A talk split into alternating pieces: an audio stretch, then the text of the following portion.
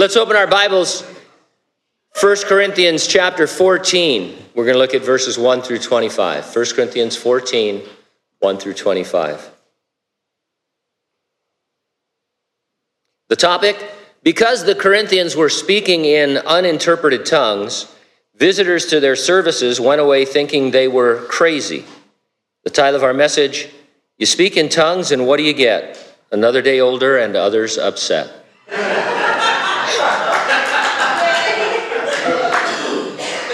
Father, thank you uh, this morning for uh, the fellowship of believers. It's uh, something that, that I think we do realize how important and how sweet it is, Lord. Um, if we don't, we should. And, and so we just thank you that we're able to be here this morning. We pray for brothers and sisters who are coming second service and pray for those who can't make it this weekend for whatever reason, Lord, that you would be with them and that you would reveal yourself to them. That would all be up to speed, Lord, on your love for us and the grace in which we walk. Help us in this uh, text, Lord. It's um, not a controversial text, but a controversial subject. Uh, I pray that we would dig in and understand what you want us to understand. We thank you and praise you in Jesus' name, and those who agreed said, Amen. It was an outrage. The event was the memorial in 2013 in Johannesburg, South Africa, for Nelson Mandela.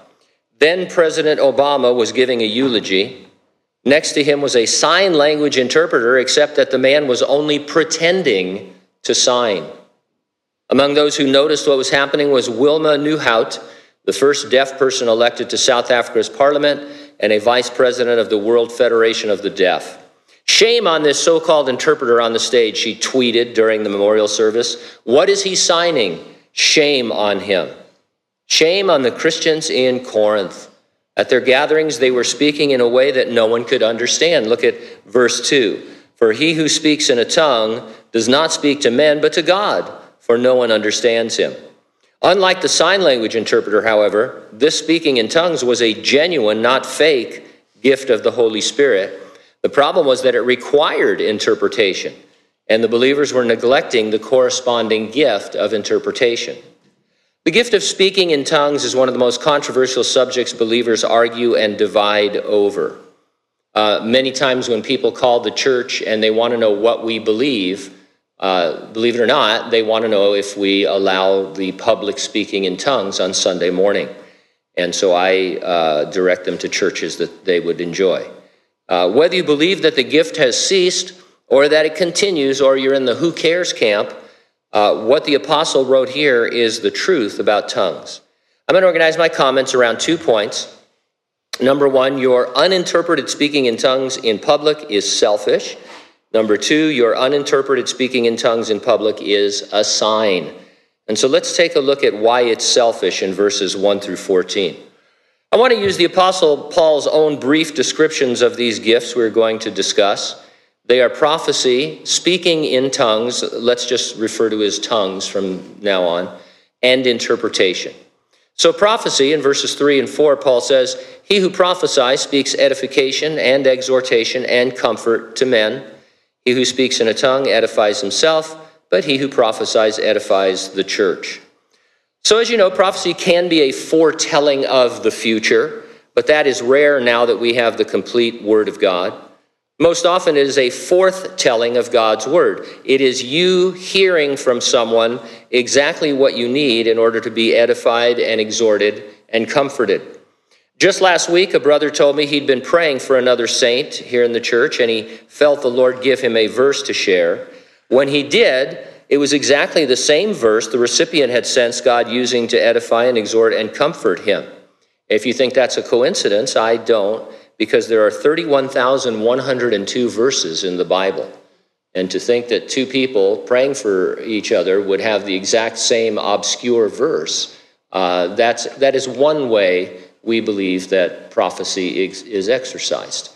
Uh, there are other ways. We're not really here to talk about how it's exercised. We'll do more of that next week because our focus is tongues this morning.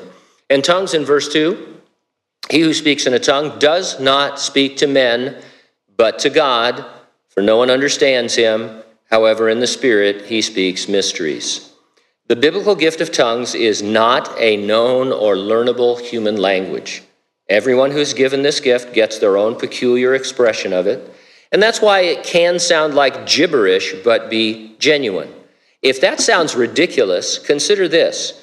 We're told in Romans that the Holy Spirit, and I quote, intercedes for us through wordless groans. And the thing is, uh, I think most of us feel like, yeah, he interprets our groans to God, but the text is saying that he groans, not us. He intercedes with wordless groans. And when you look at it that way, our speaking in tongues is no more ridiculous than the Holy Spirit using groans to communicate. And so we take this at face value. We're further told that a person speaking or singing in tongues is directly addressing God. It is never a message from God, it is speaking to God. Some of you with a Pentecostal background, you'll remember uh, someone speaking in tongues and then someone else interpreting it as a prophecy. God wants you to know that you haven't tithed enough today, or something like that. And, and uh, it's, it's not that way, because Paul says it's, it's an unknown, unlearnable hu- uh, language. It's not a known human language, and it is a man speaking to God, not the other way. Then the interpretation of tongues, verse 13. Therefore, let him who speaks in a tongue pray that he may interpret. The interpretation of tongues the, is the Holy Spirit giving you the understanding of what was spoken by someone else or by yourself. You can't otherwise know what was being said. And since tongues is not a known language, and since everyone's tongues is different, uh, interpretation cannot be translation. Think of it like interpreting a work of art. You can put into words what the artist was trying to convey. Uh, and that's what, the, that's what interpretation is. It's not a translate. You can't translate a piece of art into a language, but you can interpret the artist's meaning. One more really, really, really important point, often overlooked by both sides tongues were only a problem in Corinth because they were being left uninterpreted. Look at verse 5. He who prophesies is greater than he who speaks with tongues, unless indeed he interprets, that the church may receive edification. Tongues that are interpreted are just as edifying as prophecy or any other speaking gift. The problem in Corinth was tongues, but the deeper problem was that they were not building up the saints in their exercise of tongues because it was being left uninterpreted. And the point of this whole text is to build up the saints with your gifts and not call attention to yourself. So let's get into it. Verse 1 Pursue love and desire spiritual gifts, but especially that you may prophesy. The Corinthians claimed to desire the best gifts, and they thought it was tongues. Had they been pursuing love, they'd have recognized without needing to be told that uninterpreted tongues was selfish because no one else could understand it. Verse 2 For he who speaks in a tongue does not speak to men, but to God, for no one understands him. However, in the Spirit, he speaks mysteries. Tongues has rightfully been called a prayer language. This is why some argue that it is for every believer.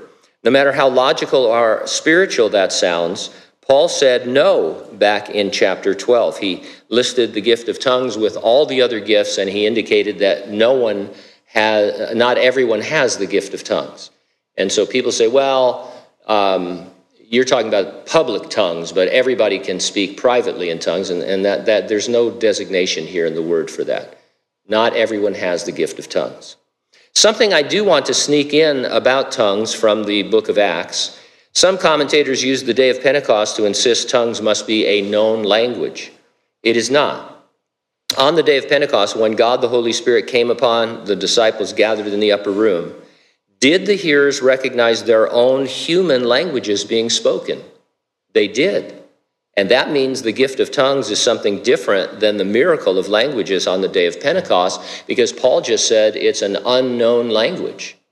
And so you can't, whatever happened. Uh, so, so a lot of uh, conservative commentators say, well, yeah, if, if you mean by the gift of tongues, somebody might speak in a, you know, who doesn't know Spanish might suddenly speak Spanish. Uh, that, you know, uh, that kind of a thing. Uh, but that's not at all what happened on the day of Pentecost. It's different completely from the gift of tongues according to the definitions. But he who prophesies speaks edification and exhortation and comfort to men. He who speaks in a tongue edifies himself, but he who prophesies edifies the church. Regardless that you or I may think hearing tongues is beautiful or worshipful, by definition, it cannot build us up because it is unintelligible to us without interpretation. And Paul is arguing that it should not be exercised in public unless there is the possibility of interpretation.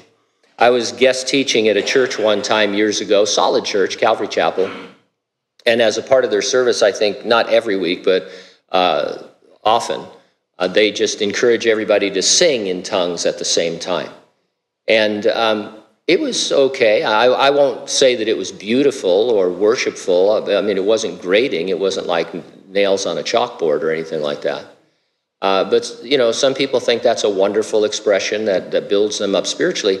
But the problem is, the Apostle Paul says, "Yeah, you just think that it can't build you up because it doesn't involve anything intelligible. It's not giving you anything except warm fuzzies." Uh, and so, you know, I, am not making this stuff up. This is what Paul says, and if you don't believe it, uh, you can read it for yourself. And this is hard. It's hard for some people to hear this, especially from a Pentecostal background uh, because they've learned to do things differently over the years. It should not be exercised in public unless there is at least the possibility of it being interpreted. Verse 5 I wish you all spoke with tongues. That indicates that not everybody does, right? But even more that you prophesy, for he who prophesies is greater than he who speaks with tongues, unless indeed he interprets, that the church may receive edification. Nowhere in these three chapters, 12, 13, and 14, that all deal with the same subject, nowhere does Paul indicate any of these gifts will ever cease in the church age. Quite the contrary, he spent three chapters discussing their proper exercise in the church age. Later, I, I, don't know if it's in this letter or in Second Corinthians, but Paul will say something to the effect of uh, the rest of the things you asked me, I'll answer when I get there. Uh, and so, the, you know, there were a lot of other important subjects, but he left them out in order to spend three chapters on the proper exercise of the gifts. So it just, uh, logic is important sometimes. You think, well, if the gifts were going to cease after the apostolic era in the first century, why spend so much time examining them and talking about their use without saying they're going to cease? uh, without putting a time limit. Paul nowhere says in any of his writings, well, I need to give you this instruction, but don't worry about it because when you die and when all the apostles die, nobody's going to be speaking in tongues anyway. Uh, it's just not. It's just not in the word that way. It continues as all the gifts do to this age. But now, brethren, if I come to you speaking with tongues, what shall I profit you unless I speak to you either by revelation, by knowledge, by prophesying, or by teaching? This is a partial list of manifestations of the Spirit that can be understood. That's the point.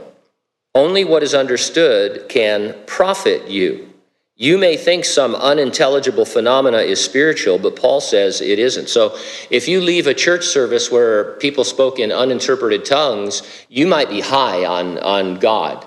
You might be excited and, and think that God moved in that service, but Paul would say he didn't.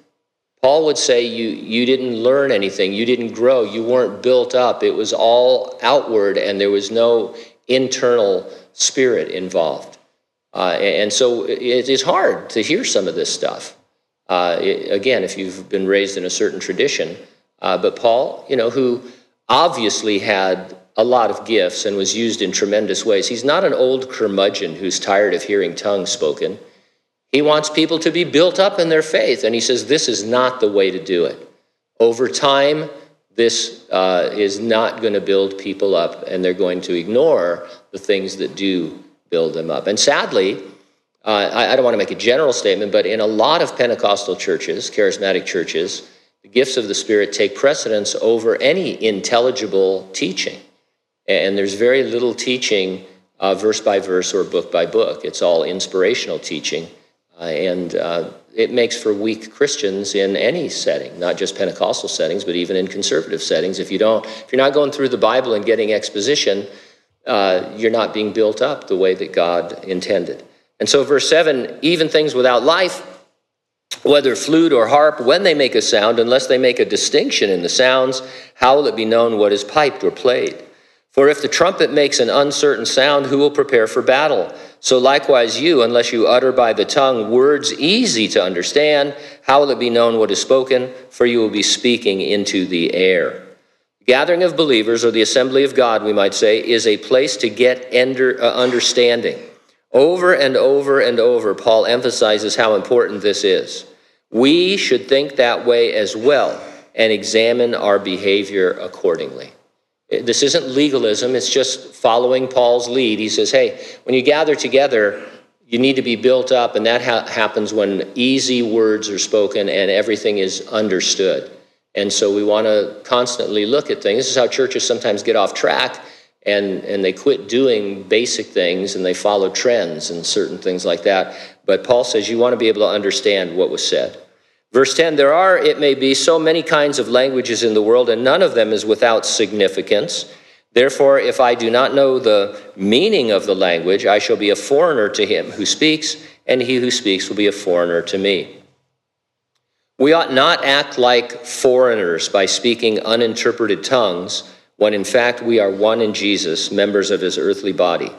Don't you feel weird when folks who speak English suddenly start speaking in another language just so that you can't understand them? my mom and dad would do this to me all the time because they're from the old country. Well, my mom was born here, my dad was uh, from Italy, but they're as Italian Sicilian as they come. And so when they didn't want the kids to understand something, they wouldn't spell uh, like we do. You know how you do that? And then your kid, you realize your kids have known how to spell two years before, you know, and they're interpreting that. But my parents would just, they would just start speaking Italian. And um, I had no idea what they were talking about. My brothers didn't know what they were talking about. And so it was very effective, you know, let's get on the same page kind of a thing. And before I take my belt off and swat you. Uh, but, and, and, and, not so much rude in your family setting, I think, but uh, that happens in public sometimes, you know, where, uh, or even with friends sometimes, you know, and they just start speaking in the language and, and it's rude, it's weird, it's, it, you feel awkward. And you, you can't help as they're looking at you if they're talking about you, and then you find out, of course, they are a lot of comedy skits about that and stuff. And so that's what Paul says. He goes, he goes, hey, you know, we're all, it's like a bunch of foreigners got together and we're just speaking, and, and those that don't have the gift and there's no interpretation, they feel left out. No one can understand what's going on. Even so, you, since you are zealous for spiritual gifts, let it be for the edification of the church that you seek to excel. Their zeal to exercise gifts was commendable, but it needed correction. That's not a bad thing. Zeal is better than apathy in one sense. Uh, I mean, you know, Paul wasn't, Corinth wasn't a church that you had to stir up, you had to settle them down. And sometimes I think it's easier to settle people than it is to stir them. Uh, I don't know why that is, but, uh, you know, uh, they, they were just going for it. And, and, you know, Paul could take them aside and say, hey, let me correct you on this, and hopefully they'd heed his correction, as opposed to just shaking somebody, say, hey, would you get with it? Would you start serving the Lord? And so, uh, even though we don't want to really be like the church at Corinth, there are qualities. You know, zealousness is something that uh, you know is good. We have zeal sometimes not according to knowledge. We need the knowledge and the zeal. Uh, well-taught Christians ought to be the most zealous Christians of all, uh, in, that sense. But anyway, so um, he says, you, you guys are zealous, but let it be for edifying. In other words, if you're prompted to do something or feel a prompt to exercise a gift, make sure it's going to build somebody up and not just call attention to yourself. And so Paul was giving them that correction. And he says, Seek to excel. I hate most sports expressions, but here we might say regarding our gatherings, we want to bring our A game, give 110%, and leave it all in the pews. Expect God to use you and go for it. Verse 13, therefore let him who speaks in a tongue pray that he may interpret. For if I pray in a tongue, my spirit prays, but my understanding is unfruitful. If you speak in tongues publicly, it's going to need interpreting by you or someone else. If you don't have the gift of interpretation, you might want to ask if someone in the assembly does. Wait a minute. This sounds like we think you can control the exercise of the gifts. And that's because we not only can, we must. Part two of this chapter is all about order, with Paul insisting that, look at verse 32, the spirits of the prophets are subject to the prophets. In other words, uh, you can decide how to exercise your gift in the public assembly. Now, this is also critical, and again, we'll talk about it next week, Lord willing. But there's a sense that you get in some churches that when the Holy Spirit comes, when he falls upon the church that morning, that everybody is just sort of out of control, that he kind of takes over and animates you uh, and, and does all manner of crazy stuff because I, I, guess he's the crazy third member of the Trinity. And, uh, you know, they, he's, he's the guy that they, they don't want you to see on Christmas, you know, or something like that because you'll get a wrong impression. And so the Spirit comes on people and they just, uh, they'll tell you that they couldn't help it. They couldn't control themselves because the Spirit was so strong on them.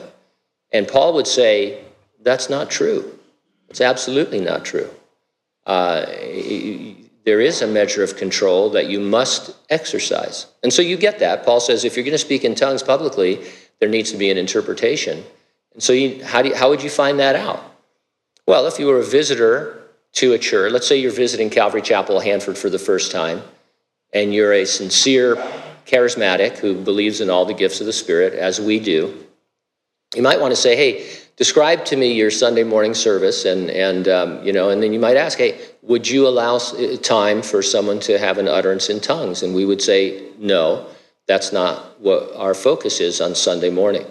At other services, we might ask, uh, you know, or, or, say, and we've done this on Wednesday night, say, hey, we're open to the exercise of the gifts. Uh, if you're going to speak in tongues, is there anyone here who knows that they have the gift of interpretation? And sometimes people will raise their hand, and so we'll go for it.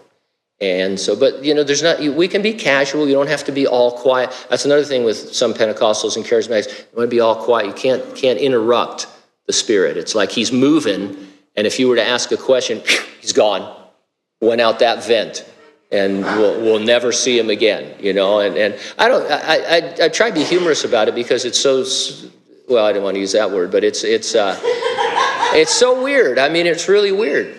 And then here's another classic, uh, just since we're on this subject. Somebody in a meeting where people are encouraged to speak in tongues, I've seen this over and over again over the years. Somebody will speak in their prayer language, and then there is a hush. You could hear a pin drop. Everybody's super quiet, praying for an interpretation. And then whoever's facilitating the group, if there's no interpretation that follows immediately, Brother, sister, you are out of order. Don't ever do that again, or we're going to cut your tongue out practically. I mean, that's the feeling that you get, you know. And I realized, because I've had people come up to me before and say, after the meeting, and say, oh, I blew it, Pastor Gene. I did have the interpretation to that, but I, I, I didn't feel confident to share it. So who was wrong?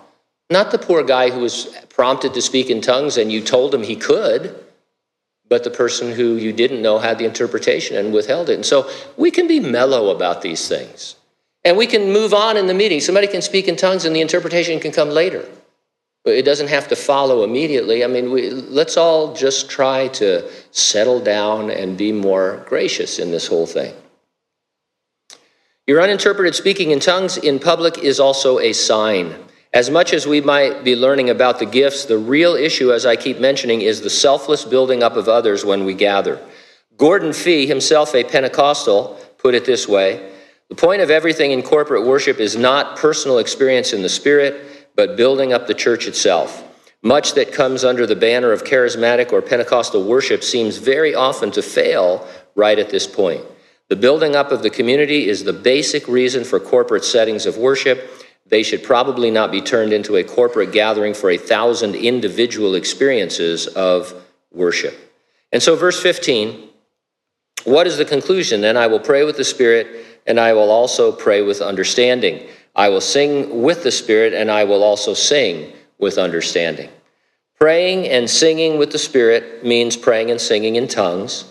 Praying and singing with the understanding means praying and singing in ways that can be understood by everyone. Otherwise, if you bless with the Spirit, how will he who occupies the place of the uninformed say, Amen, at your giving of thanks, since he does not understand what you say? For you indeed give thanks well, but the other is not edified. You cannot agree to something you don't hear with your understanding, and so it leaves you out of the service. Someone speaks in tongues, and you don't know what they're saying, and so it, it cuts you off. It's like Jerry Seinfeld and the low talker. Remember that episode? He didn't know that he was agreeing to wear the ridiculous puffy shirt because he didn't understand what was being said. and he wore it.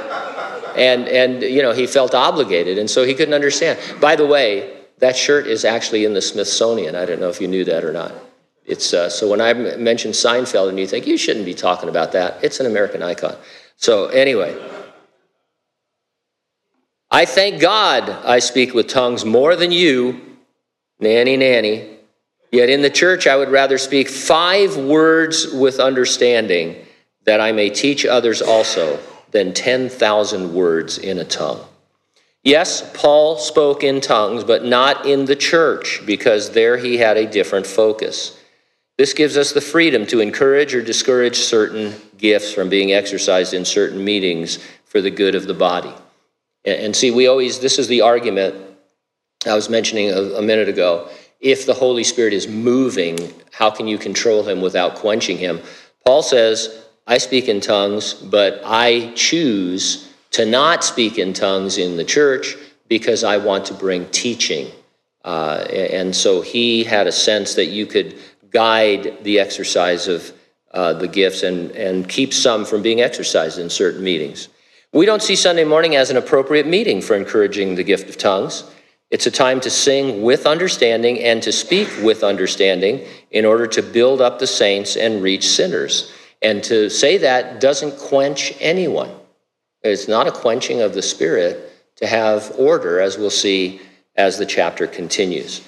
Just for fun, I tried to think of five word sentences that would be better than 10,000 words in a tongue. How about, you must be born again, or God so loved the world? Try it on your own. So, Paul literally, literally is saying, hey, I would rather walk into a Pentecostal service and say, hey, all of you hold your tongue God so loved the world, let's pray. To him, that is a million times, well, not a million times more. To him, that is edifying, and the other is not. No matter what people think. Well, you can say, I felt built up. You weren't. Oh, that's mean. No, it's the Apostle Paul. So I want to be built up for real, not in a way that I think I'm being built up. Verse 20 Brethren, do not be children in understanding, however, in malice be babes, but in understanding be mature. Speaking in tongues is often still promoted as a sign of spiritual maturity, even of salvation itself. There are those groups that will tell you you're not saved uh, if you don't speak with tongues. They make it the evidence of salvation. That's why they help you to do it. The Corinthians certainly thought themselves mature in their exercise of the gift. Paul said that their understanding of it was childish. They should rather hear with understanding and thereby be mature. His comment about malice is a reminder that while they thought themselves so mature in these gifts, they were simultaneously suing one another, committing all manner of sexual sin, and defiling the Lord's Supper. Uh, and so the outward exercise of certain gifts of the Spirit doesn't make one spiritual, isn't spiritual. Uh, it, it just God, it's supposed to be just God using you to minister to others. And you're certainly not spiritual if you're doing these other things uh, you know, to one another, tearing each other down in court and by uh, dividing families and things like that. Verse 21 In the law it is written, With men of other tongues and other lips I will speak to this people, and yet for all that they will not hear me, says the Lord. Let me give you the background and context of this quote from Isaiah the backslidden Jews of the northern kingdom of Israel have been ignoring the warnings that Isaiah was speaking to them to solicit their repentance. They refused to heed God's clear, intelligible words. As a result, God would allow Israel to be conquered by the fierce and cruel Assyrian Empire. The Assyrians did not speak Hebrew. They were the men of other tongues and other lips who would speak to the Jews instead of God's prophets. In other words, they would be conquered by a foreign people who would speak to them in a language they did not understand. It was God's judgment upon them for refusing to understand his word and repent. So, verse 22 Therefore, tongues are for a sign, not to those who believe, but to unbelievers. But prophesying is not for unbelievers, but for those who believe. Now, a lot of people will quote this verse without the preceding verse. And if you do that, it sounds like when you speak in tongues, it's a sign uh, to unbelievers, and, and that's a good thing, but it's not. What he's saying is that the unintelligible speaking of the Assyrians to Israel, the fact that the Israelis could not understand them, was a sign that God was disapproving them and displeased with them as his disobedient people.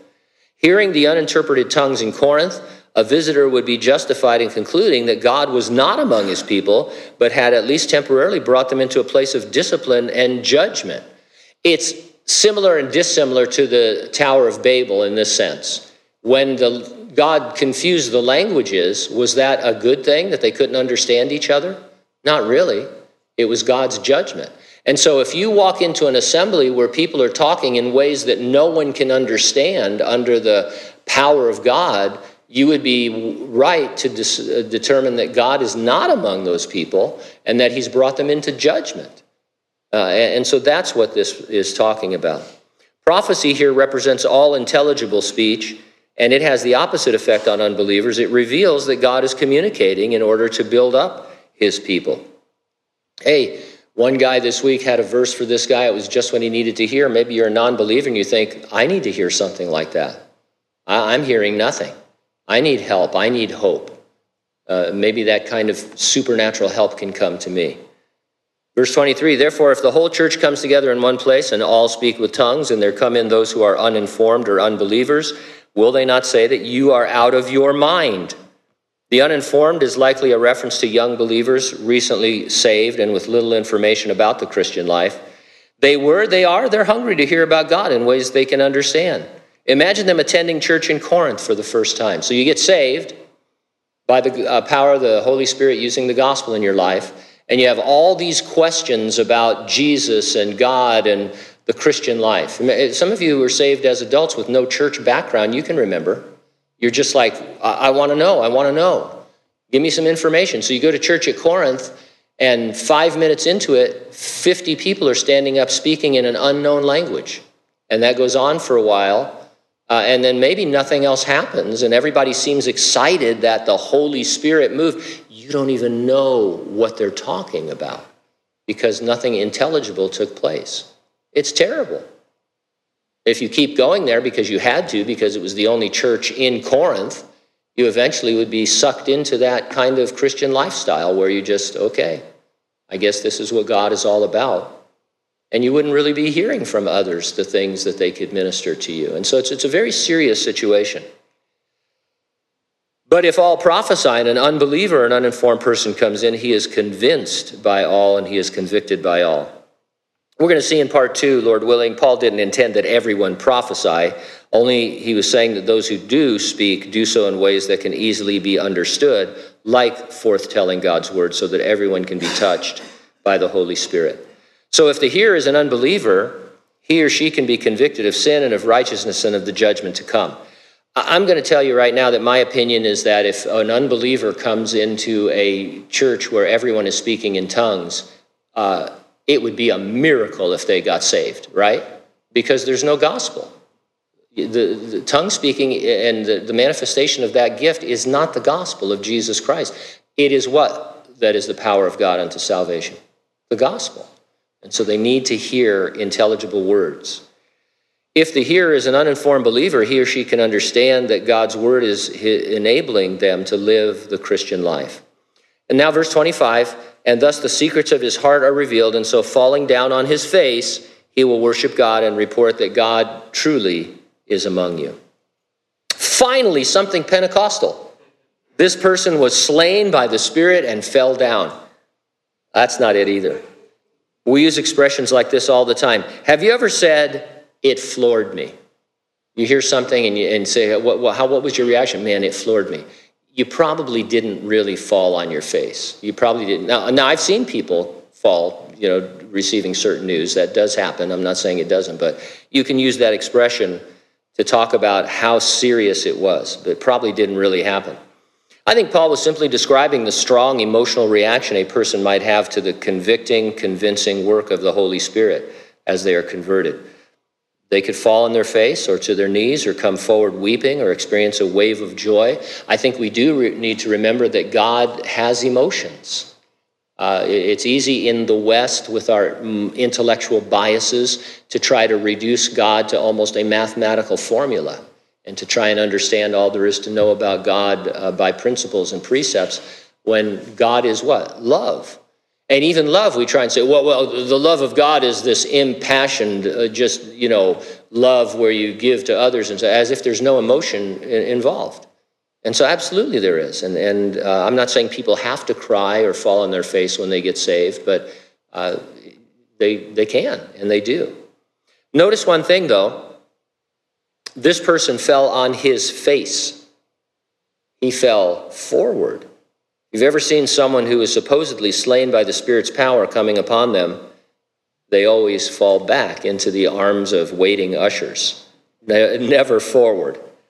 And you know, it's just a sticky point with me. If you're going to teach that folks get slain in the Spirit, then they need to fall forward.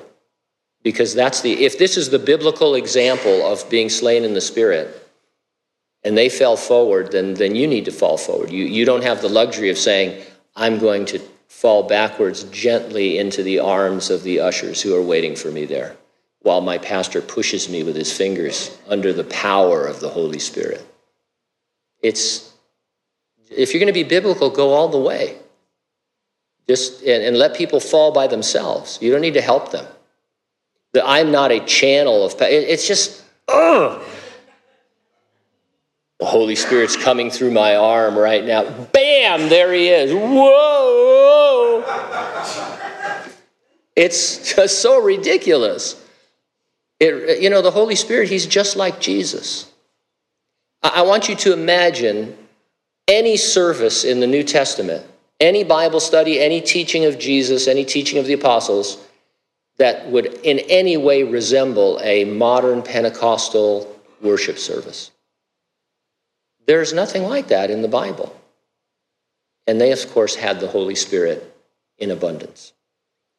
Turns out tongues can be a form of sign language. You can be signing all the time. What did I just say? Get your napkins, and I need a fork. Why not? I might sign the entire first service.